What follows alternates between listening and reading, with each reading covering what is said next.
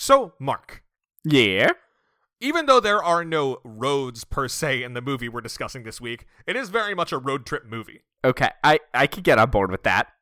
So, before we get into all of that, I was wondering what your favorite road trip movie is, or are, if there's multiples. Well, if we're calling this a road trip movie, then my favorite would have to be a little film I like to call The Lord of the Rings: The Fellowship of the Ring. there was the moment where you were like, well, if we're calling this a road trip movie, and I was like, wait, should I be saying The Lost City of Z? I have not seen that, but The Lord of the Rings, The Fellowship of the Ring, is the first in a trilogy of films set in the world of Middle Earth, based off of a novel divided into three parts by the author J.R.R. Tolkien. Is this related to that Amazon show that just announced 20 new actors? That's so many actors. Um, yeah, I think it, it's a sequel to that that came out first. Oh my god. I hate how excited I am. I just love every update that reveals to me how much money they will have spent before shooting a minute of it. It's crazy because they have another massive fantasy series going on at the same time, too. Right, they have Wheel of Time. I don't get it. Well, no, it's because Jeff Bezos, in a meeting like four years ago, demanded that Amazon get the next Game of Thrones. And I guess their like acquisitions team took that to literally mean get the next high profile fantasy adaptation and not the next big culturally driving show. I mean, the funny thing is they are now tackling the two series that Game of Thrones was written to interrogate and deconstruct. Right. Anyway, Fellowship is essentially a road trip movie because it is a group of friends who meet up at a party and decide that now's the time to hang out with my buds, go for a long trip, bond as friends, and accomplish a goal. That goal does not get accomplished for another six hours. I was about to say. and also someone dies along the way. But there's a lot of bud time, broing out. There's like five minutes of that. The rest of say, is just anguish and male don't spend a ton of time together, and most of that time is not good. There's actually two road trips in the book because the trip to Rivendell is very separate from the trip to Mordor. But, you know, it's just guys palling around. All right. The first movie I thought of is one that I was really into in high school and have not revisited because I'm sure there's no way it's good, which is a little seen 2008 comedy called Fanboys, which is about a group of I've friends heard of that. who grew up really into Star Wars and they find out that one of their friends has cancer and is not going to live to see the release of Star Wars Episode 1 The Phantom Menace. So they go on a cross country road trip to break into Skywalker Ranch and see the movie like six months before it comes out. The crazy thing is, no movie is ready six months before it comes out. Right. And ob- obviously, Phantom Menace all would have been shot, but that movie's mostly digital. Yeah, there would have been no Jar Jar Binks. It would have been Ahmed Best with a pole on his head. Yeah, Maybe better? I don't know. yeah. I er, I've heard good things, but I don't know if it's worth revisiting. The Phantom Menace? No, fanboys. Oh, yeah. Yeah, I have the Blu ray somewhere, but it will probably stay unwatched for a while yet. I think I watched Road Trip or something similar, like European Trip or something along Alvin those and the lines. Chipmunks, the of- road trip.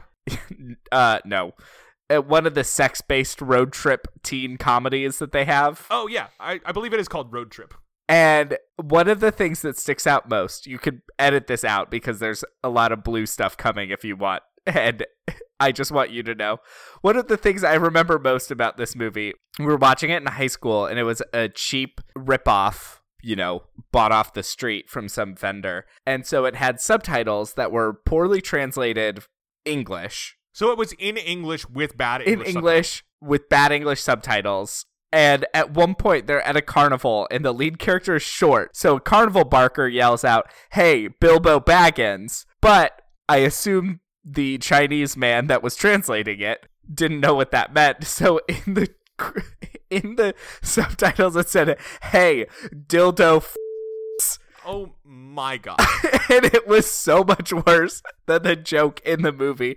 And that is the only thing I remember about this movie, and it is so drilled into my brain. The weird thing about that movie is I am pretty sure the movie Sex Tape is based on it. Because isn't Road Trip the movie where it's like they have to go across the country because like a VHS sex tape of some of them has been sent, like mailed somewhere, and they have to get it before the recipient watches it? I think this is like the European road trip where I don't know what it's called, but it's like he has a pen pal in Europe that he thought was a man, but it turns out it's a hot German woman. So they have to like road trip and train across Europe for him to have sex with his hot German pen pal before he leaves Europe or something. Oh, you watched Euro Trip. Euro trip. That's what I. Again, I remember so little about this movie besides, hey, dildo fact. Yikes. Yeah, no, Road Trip is what I described. It's a Todd Phillips movie about the uh, people who have to cross the country to stop people from seeing his sex tape. And then in like 2010, they made this other movie, which I guess is not officially connected. Now I'm on Wikipedia trying to find out. All right, Sex Tape appears not to be officially based on Road Trip, but definitely is because that's the movie where Cameron Diaz and Jason Segel's sex tape accidentally gets distributed, but like it's the internet. So they have to go through like all those like weird this writer doesn't entirely understand the internet kind of thing to try to get their sex tape erased from the online. Well, so on the note of sex tapes and dildos, this week we're talking about a DreamWorks movie. Welcome to We Love the Love, a Hollywood romance podcast. I'm Mark and I'm gay. And I'm Will, and I'm a ginger. This is an investigative podcast committed to examining the least important issue facing our world today. Which sex road trip movie did we watch? and are these people actually people? Or are they even likable? Or just cavemen? Wow, it's kind of upsetting that you don't think cavemen can be likable. I mean, these are the questions we're investigating because these are the prejudices that Guy has. All right, that's fair. So uh, it doesn't matter if the romance is a main plot or a one scene flirtation. We will dig in. And this week, after a long hiatus, we haven't talked about one since Sinbad last July. We are taking a look at the romances of DreamWorks animation with a look at the 2013 caveman movie, The Croods. So this movie, I remember making no impact, like full nothing burger.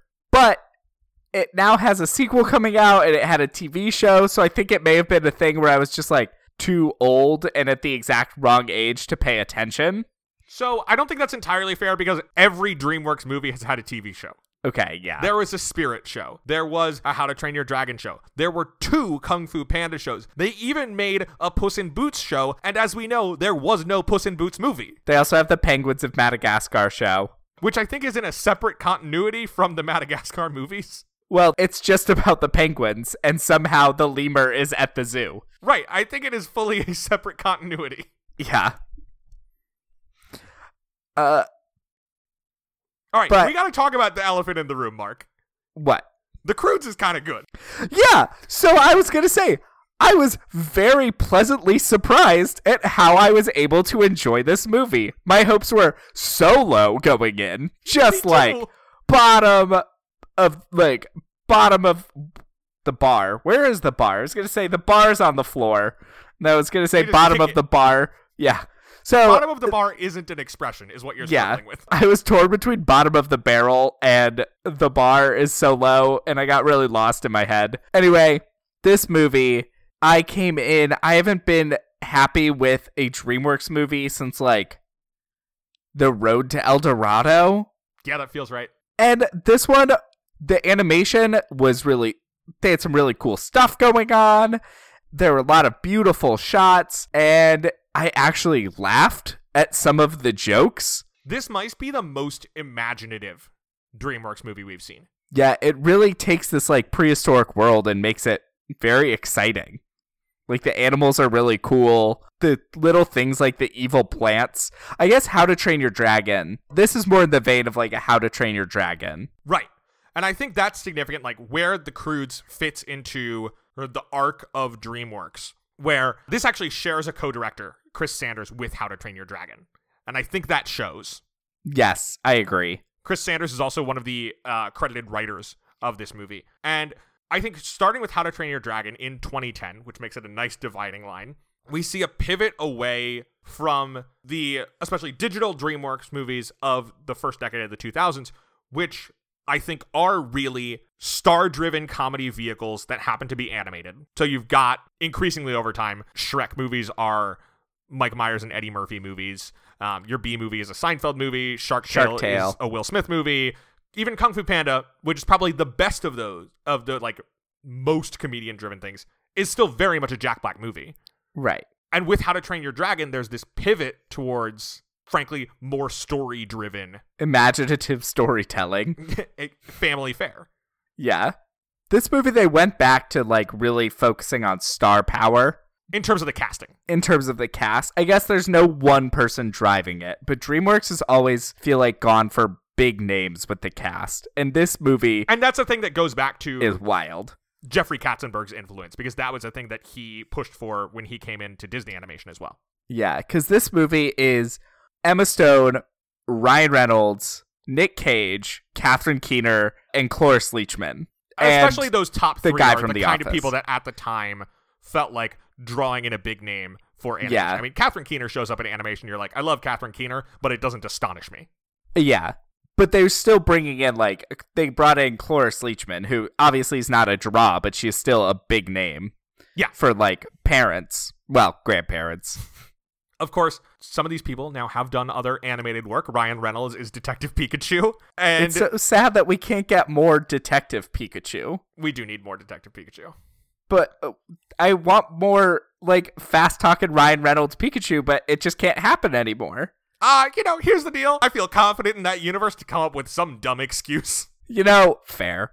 And of course, Nick Cage achieved his greatest animation potential as Spider Man Noir. Oh, I forgot about him there. So good. Yeah. So this is coming out during this transitional period for DreamWorks. Not only are they no longer their own independent studio distributing their own movies, this is actually after their deal with Paramount to distribute has ended. So this is the first DreamWorks movie distributed by 20th Century Fox. So it's the start of yet another era for this studio that is simultaneously troubled yet keeps turning out hits. And that's This- basically because of bad management. Yeah. This movie did better than I would have expected from how little I knew about it. In terms of the box office. Because I literally remember seeing like a trailer for a caveman movie, and that is all I knew. I was not aware of how successful it was, in part because anything that happened in animation this year was overshadowed once November hit and Frozen came out. Oh, yeah. Like, Frozen is such the animation juggernaut of 2013 that anything else is going to kind of be forgotten. Yeah. Rough year to be the Croods. Right. Or like the Croods gets Oscar and Golden Globe nominations that it's never going to win. It did win Annie Awards, which are the animation awards for character design and character animation, which I think are well earned. One of the things I appreciate about this movie is that a lot of those crappier DreamWorks movies that we mentioned have very samey looking people, and there are very fun, distinct, kind of angular character designs in this that I enjoyed. And that's not even getting into all the creatures. Yeah, I mean, every single character is just completely different design in this. Yeah, they all Some have are- different shapes that are fun. Yeah, the like basic shape of the body is entirely different. Mark, what was your favorite weird creature in this movie? Um, I really liked the like ostrich alligator whose egg they tried to steal after leaving the cave. Oh, that one's good. Yeah. I liked the land whale the best. Oh, I forgot about the land whale. large whale with legs. I loved the land whale. Like all of the creatures were good. Yeah, They were all different and imaginative and I also enjoyed the story of this too. Like it was it's not complicated. It's very simple, but it is told with enough honesty that you're like, okay, let's do this. Yeah, I mean it's such a basic storyline of like girl wants to experience broader world as personified by young boy being held back by father personifying the old ways and then they reconcile and everyone moves forward together. But it's the kind of thing where so often these DreamWorks movies, especially of the previous decade, are undercutting the effectiveness of their storytelling because they constantly are trying to tell the audience that they are in on the joke. Like, oh, like, you know, this is all like really like sappy and cliched and we don't actually buy into it. But when you let the characters invest in the honesty of their emotions and of their reality, then you also get invested. I was very touched at the end. Me too. When they like had their moment, I thought it was really sweet. I'm pro Croods, and this surprised me. This surprised me. And I mean, even some of the dumb things, like whenever they kept putting him back in the log, like Guy would fall out of the log and then they'd shove him back in the log and carry him with them as they walked. I found it funny every time. That stupid log somehow made me laugh. Like, they did really well with even just the simple animation stuff like that. In part because, like, this movie's not mean in a way that a lot of those other ones are. Yeah. The characters, even when they don't like each other, with the exception, and we should talk about this, of Nick Cage and Cloris Leachman, Yeah. with the exception of that, even when they don't agree with each other, the characters aren't mean to each other. Right. And that makes that kind of slapstick stuff much more enjoyable because it doesn't feel malicious. Right. They're just holding on to Guy. It's not malicious in its intent in putting him back in the log. They just are putting him in the log, and that makes it even funnier. Just let people be nice to each other. I know. Honestly, DreamWorks learned the lesson of just people do respond to sincerity with this movie, I feel. I think this is the most recent one that I've seen, so it will be interesting to see where things go. Where does it go after this? I mean, eventually the Boss Baby. I, I don't actually think that's them. I think it might be Universal. Am so mad. No, I don't think it's them. Thank God. I was like, if I have to watch The Boss Baby, Uh, nope, it is. oh, frick. Shout out to our good friend. you know who you are, who loves The Boss Baby. so w- this was like the spring of 2017. I was going to be going to a party with one of her friends, and ahead of time, she's like, Hey, do you want to go to the movies with me? And I said, What are you going to see? And she said, The Boss Baby. And I said a rare thing for me when someone invites me to the movies, which was no. Later on, I met up with her at the party and asked how it was, and she shouted, It was a triumph! I just can't imagine. Have you looked at the trailer for The Boss Baby 2? No, I saw someone tweet about how if the Boss Baby 2 isn't about a girl boss, like girl boss, boss baby, they're not going to watch it. And then I'm pretty sure that's what it's about. So, The Boss Baby 2, the premise is that Alec Baldwin, the Boss Baby, has grown up and is now a boss adult. And his brother has also grown up and is like a dad. The dad's daughter is a Boss Baby lady. And then she, for some reason, there's like something wrong with the Boss Baby company. I'm not deep on the lore of this franchise, but there's something wrong with the Boss Baby company. So she turns her dad and the boss adult both back into boss babies so that they can go undercover. And I don't know. This is a weird looking movie. I. No. Just no. Anyway, back to a good DreamWorks movie The Croods. Croods! It was also much more romance heavy than a lot of DreamWorks movies. Granted, it was entirely chaste and there wasn't a single kiss. The kiss hadn't been invented yet. I mean, they did invent the hug in this movie, so Right, you know that is fair. The funny thing is, like, I knew that there is some kind of romance in the sequel just because I had seen those two characters in a trailer, and I didn't realize that that was going to be the main thing in this movie. I think that the movie actually is more pivoted around Eep and Grug's relationship, It is. But Guy is a much bigger part than I expected. So, But go ahead. Mark, did this remind you of any other movies that we've seen together? Mm, I mean, not off the top of my head. Okay, because I spent a lot of time watching this thinking about Early Man. I never wait. Did, oh, we did watch Early Man together. We movie passed Oh God, the Halcyon days. The world used to be so bright. for like 18 months. It was I flashed that little red card. All of my dreams came true. Anyway, Early Man, it is kind of similar. So I was thinking about that a lot because Early Man is similarly about like a small community of caveman people who discover that other humans have progressed beyond them and need to be guided into this new world. And I learned Yeah. that I was not wrong to make that association because the first version of this movie was announced in 2005 as a DreamWorks Aardman co-production called Crude Awakenings, which also makes Now the name make more sense because it's a pun. Is a better name. So they had been working on that, and then at the same time, John Cleese and Kirk DeMicco, who had written Quest for Camelot, that weird Warner animation movie from the 90s. So the two of them had been working on an adaptation of The Twits, and DreamWorks Animation invited them to like come and meet and see what was going on. And Cleese and DeMicco liked the caveman idea, and they came up with the road trip. So John Cleese has a story credit on this movie.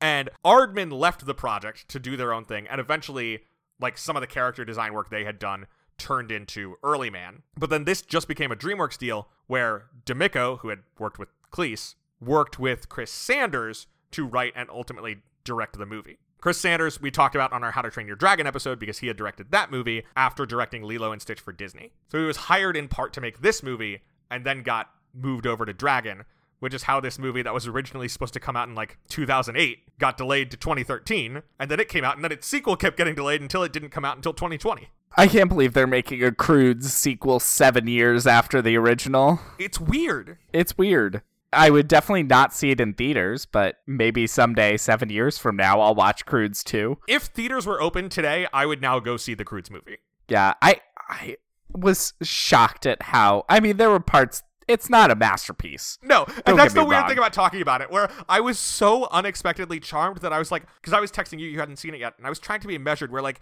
it's not great, but it's surprisingly good. Yeah, I mean, it's very enjoyable movie. Do you want to start talking about the content of it? Before we do, I have to tell you two important things. One, unlike many DreamWorks films, this did not premiere at the Cannes Film Festival. Instead, it premiered at the Berlin International Film Festival. My god. Number two, The Croods was the first movie ever screened in 4DX. What? Yep. I I can kind of see it. The quality was so much better than I expected on my TV. Yeah. Like you could see all of the whiskers on the like tiger cat thing. Now just imagine like the 4DX where you can feel the whiskers brushing against your cheeks. Gross. And then like I don't know, when they fall in the tar pit, maybe it splashed you. I just thought that the quality on like they clearly put more work into this than I would have thought for the time. So it kind of makes sense that it was a novelty movie. I have never been to a 4DX screening, but I want to. The uh, AMC by my parents was installing the AMC version of 4DX because in the US 4DX is just at Regal. They were installing the AMC and they like just finished it up right before movie theaters closed. So I was really excited to like A-list into that and theaters never reopened where I live. Oh. Not that I would have gone anyway, but it has No. literally not been an option. Maybe someday. One day. I want to see Dune in 4DX. Dude, just have we're gonna be dust watching blown Dune right to my now. eyes. I know, but just imagine getting like sand blasted straight to your face at the movie theater. That's why, that's why you got to wear your still suit. They're t- tying the 4DX to their cosplay sales. Oh my god. All right, so should we talk about the romance of the Croods? Yeah, might as well. So every week we break down the romantic plot line of the movie into five points to guide our discussion and to analyze how believable is it really at the end of the day. So this week, Will, will you guide us to point one of the Croods, a name I say a lot because it's just so weird. It's also the name of your neighbors, so you interact with the Croods pretty regularly. Yeah. Okay. What? So, all right. We have the family of the Croods. They are the last surviving caveman family because they're good at hiding, and every other family of cavemen has been, like, devoured by a monster. Right. And they take caveman to an extreme because they do not leave their cave, which they keep closed and dark. Right. Grug, the dad, tells stories most nights, and the moral of every story is always be afraid. Never not be afraid. It's a lesson that has kept them alive. But, of course, there is the oldest child who yearns for more She and wants, wants adventure to in see the great wide somewhere. Yeah, she wants to see what the world outside is like. A trope that's so original and you never would have expected it. You know what, though? Gets the job done.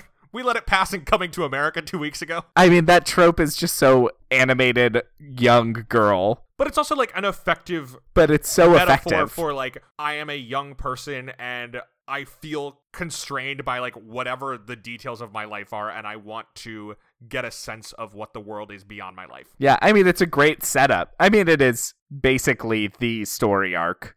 I can't Right. remember. The Joseph Campbell story arc. Exactly. But this is not a musical, so she did not sing an I Want song. But the oldest daughter of this family, Eep, wants to know what else is out there. And one night she's sees a artificial light for the first time coming it in felt through like the a Peter cave. Pan moment, like chasing her shadow. Yeah, she was like chasing it around like a cat chasing a laser pointer, trying to catch the light. And she manages to push aside the giant rock that her dad puts in front of the cave every night. And this is where we meet Guy. Tiger Girl, we need to leave immediately. I don't even know you. Hmm. I'm Guy, Guy? and this is Belt. Cook, conversationalist, navigator. Also, keeps my pants up. What are pants up? Who are you? Uh, Eep. Let me clarify. Eep, the world is ending.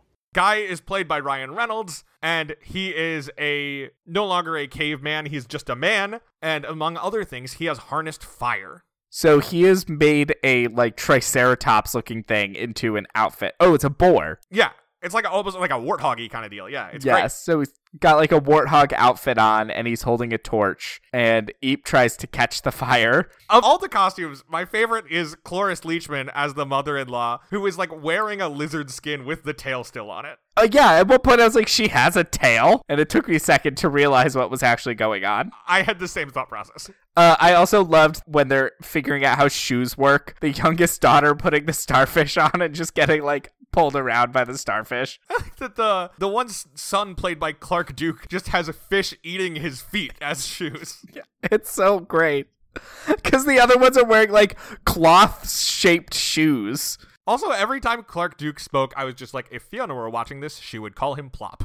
Uh, anyway, so they meet and obviously they fight, and it's a very. She attacks him and bludgeons him with a rock and tries to claim the fire for herself. Yeah, it's Like just she is clearly the aggressor. oh, definitely. It's just such a classic meat fight. Cute. Yeah, it's classic superhero team up logic of first they have to fight, then realize they're on the same side and team up. All right, Mark, Right. what's your opinion on Belt? I love Belt. Okay, I'm anti-Belt. I don't care for Really? Belt. Belt is the like long-armed lemur who literally serves as Guy's belt. I like sloths, and it's like a sloth. All right, So that's all I needed. I found him a little too winky. I mean, he was definitely pushing the envelope, and there were moments I didn't like him. But the movie had gotten me to the mindset where he said that his name is Belt, and he holds up my pants, and it's a little sloth, and I giggled. All right. Like I would, I at the point that they introduced sloth, I had been bought in enough by the like film, by the movie that I was on board. And I was like, I'll roll with it. All right. So anyway, after Guy has been knocked out, Belt revives him with like electroshock rocks. But the they're just cold. The funny thing is, it's just they're cold because it's uh, you're like a what electroshock, and they just goes ah those are cold. And I was like ah got it. So Guy is like, "Hi, the world is ending. You should come with me." And Eep says, "Nah," but he gives her a shell that she can blow on to call him for aid, Right. as Gondor would perhaps one day. I don't know. That's your road trip movie. It's a great road trip movie. Anyway, uh, this kind of brings us to point two. The world ends for the Croods. Hi. So your dad. He's trying to kill me. Yeah, but I won't let him. Right.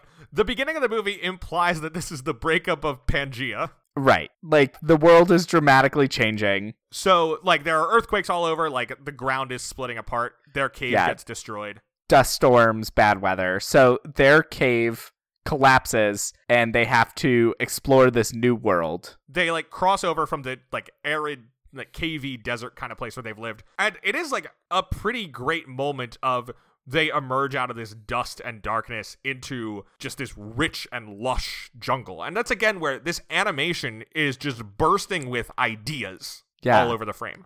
And life. There are even like goofy creatures. Like I love the frog that has the giant flower-looking thing on it, so that the carnivorous flowers won't eat it. The lemurs that are connected by the same tail.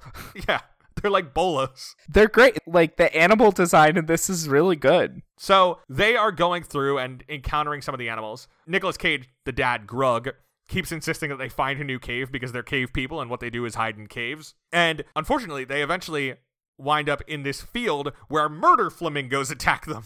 Those birds were kind of scary. They're kind of like winged piranhas, kind of like flamingos that eat you to death. Yeah, because they managed to like reduce a land whale to bones in 10 seconds or less. God, I love the land whales. So, Guy had given Eep a shell earlier to blow onto Colin, but the family destroyed it. But she manages to make another horn and summons Guy because she was very pro Guy while her family was anti Guy because he was new. Right, they are against all new things because new things could kill you. But Guy shows up brandishing fire to ward off the murder flamingos. And then immediately tries to protect her from her family because he's like, these are monsters and you need to be saved from them too. Right. She doesn't take too kindly to that. No. But then they all agree to move together towards the mountains, which look like the dueling spires from Zelda Breath of the Wild. Um, the Croods predates Breath of the Wild. The thing in Breath of the Wild looks like the mountain from the Croods. Okay, fair point. So they all kind of agree to go together. Guy tries to break away, but this is where they put him in the log to have him lead the way towards the mountain. So this is sort of our point number three, where Eep and Guy are like mostly getting along, but a little bit hostile. Okay. Now you can look.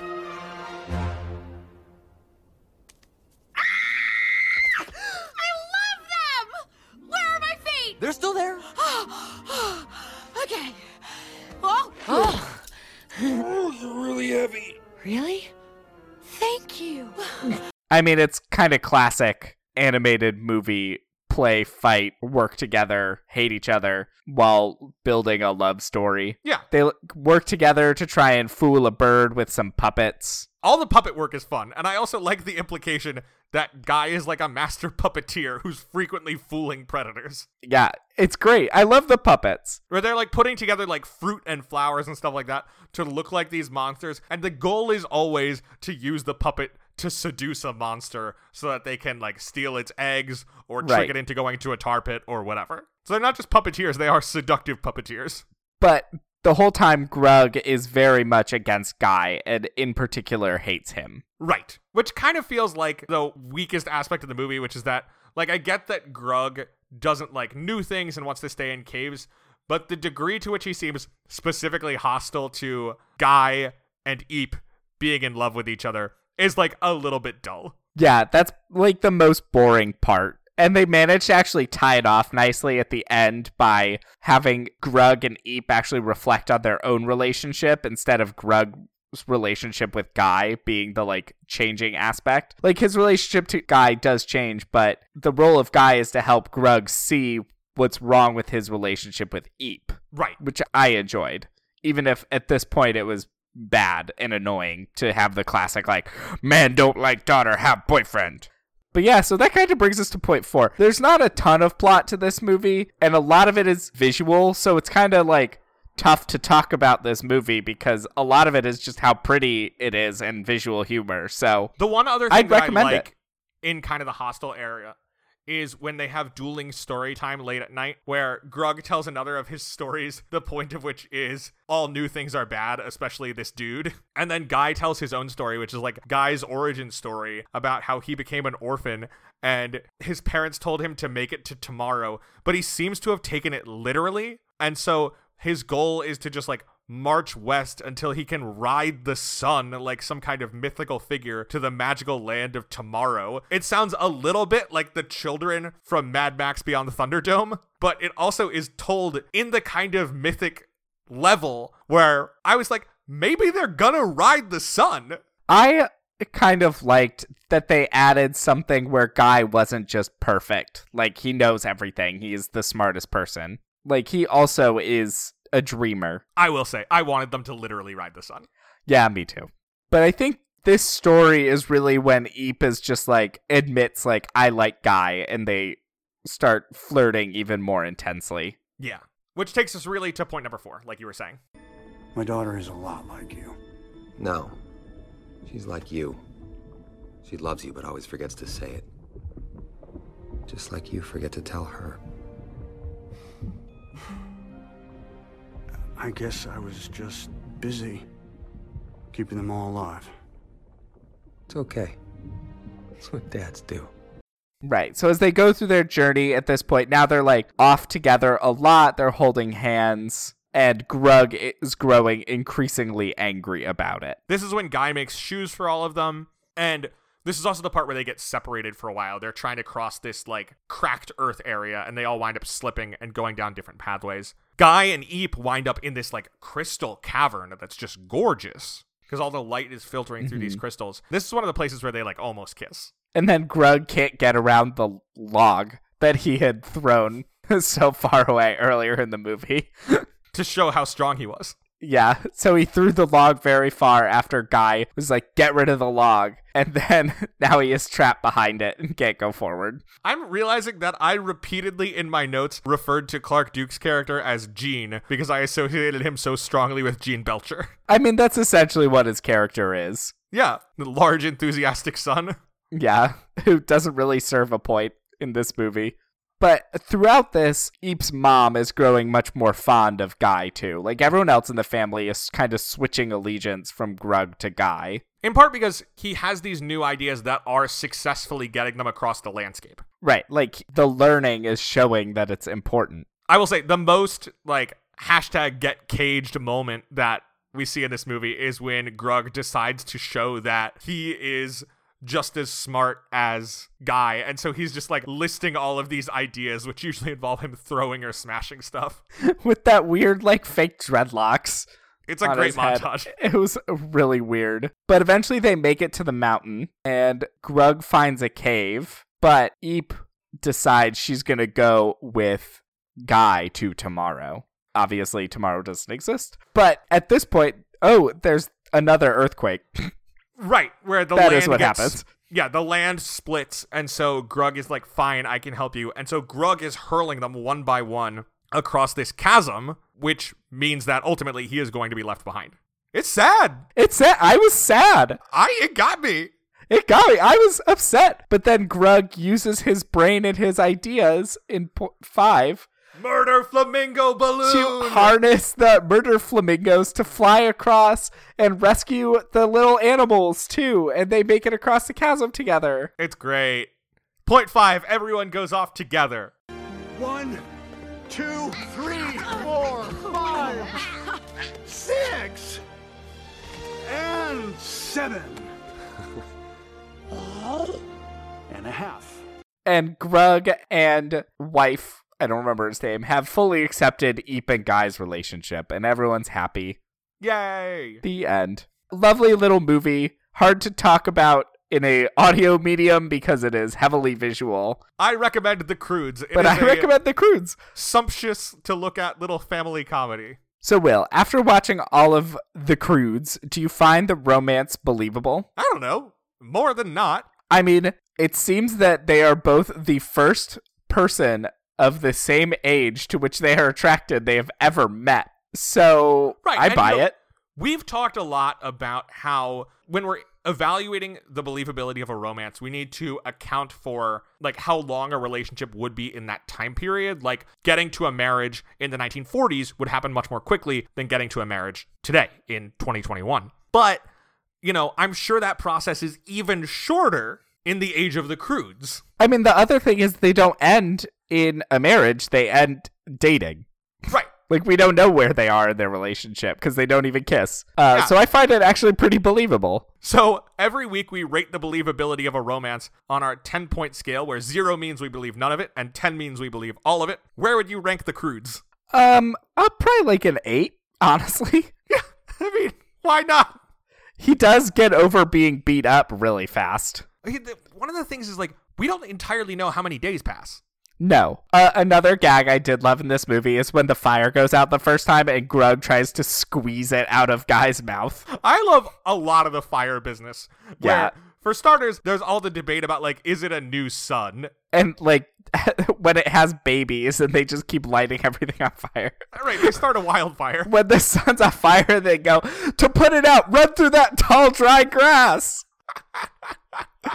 uh, anyway, do you think that Guy and Eep are dateable? Um, I mean, let's keep one thing in mind. If it's like me now dating either of them, they've never bathed. Um, I'm gonna go with probably no, because Guy's kind of smug. Eep is like borderline feral, And the Eep- baby is yeah. actually feral, Yeah, the baby just growls. and is like lightning fast and like bites things. Like the baby is their attack dog. Right. Do you think Guy and Eep will stay together? Uh, probably. There are no other people, so I think by default they will. I think that's maybe the premise of the new one, for which I only saw a TV spot. That maybe there Hmm. are more cavemen. If you did have to choose one person to date, who would it be?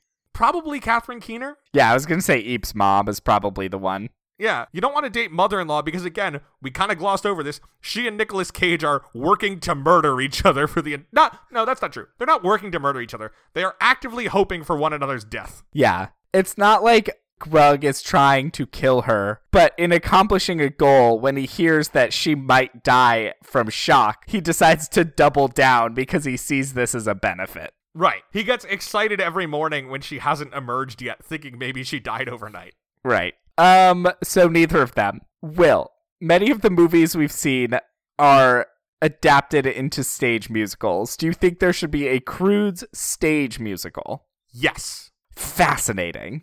because the story is simple enough to work. I mean, we talked about how it's like the you know young girl I want thing. We've seen dozens of musicals with that narrative. I want to see the puppets. Yeah, I think, you the do all the fun animals and stuff as puppets, and that would be cool. The puppets and projection work together could be really cool for this movie. Yeah, and I think it's a simple enough story that you don't have to like do a lot of work to get it to function on the stage. All right. Um, I think that's about it for the Croods. Would recommend if you are looking for a nice little animated movie. Yeah, I gotta say, did not expect when I sat down to watch this movie that I would wind up recommending The Croods, but I really do. Yeah, it's strange. DreamWorks continues to surprise us. All right. Next week, Mark, this one's for you. We are watching the 1972 screwball comedy What's Up, Doc, starring Barbra Streisand, Ryan O'Neal, and Madeline Kahn. Two of whom matter a lot to me. One of whom I don't know who they are, and Wait, I believe thought you that liked Madeline Kahn. Uh, you got that Ryan O'Neal post like portrait painted over your bed. Straight on the wall too. Like that's gonna be a pain if you move. I was really confused what you were saying. I like your joke. All right. Until then, you can follow the show on Facebook and Twitter at Love Love Pod, and you can email us questions or movie suggestions at lovethelovepod at gmail.com. Make sure to rate, review, and subscribe. Reviews on Apple Podcasts in particular help new people to find the show. All right, Will, last question. What's the best piece of dating advice we got from the Croods? Um, My first thought was, you know, maybe not even if you were the last person on Earth isn't so true. Try being the only two eligible singles in the world. I'm gonna say for the most part, it is a good idea to share what you know. Like, don't be an obnoxious know-it-all kind of thing, but like if you know about something, it's cool to talk about what you know and Yeah. what you're interested in. And be a storyteller. Yeah. All right, there you go. Until next time, I'm gay. And I'm a ginger, so between the two of us, we know everything there is to know about romance. Bye. Yeah, yeah, yeah, yeah, yeah.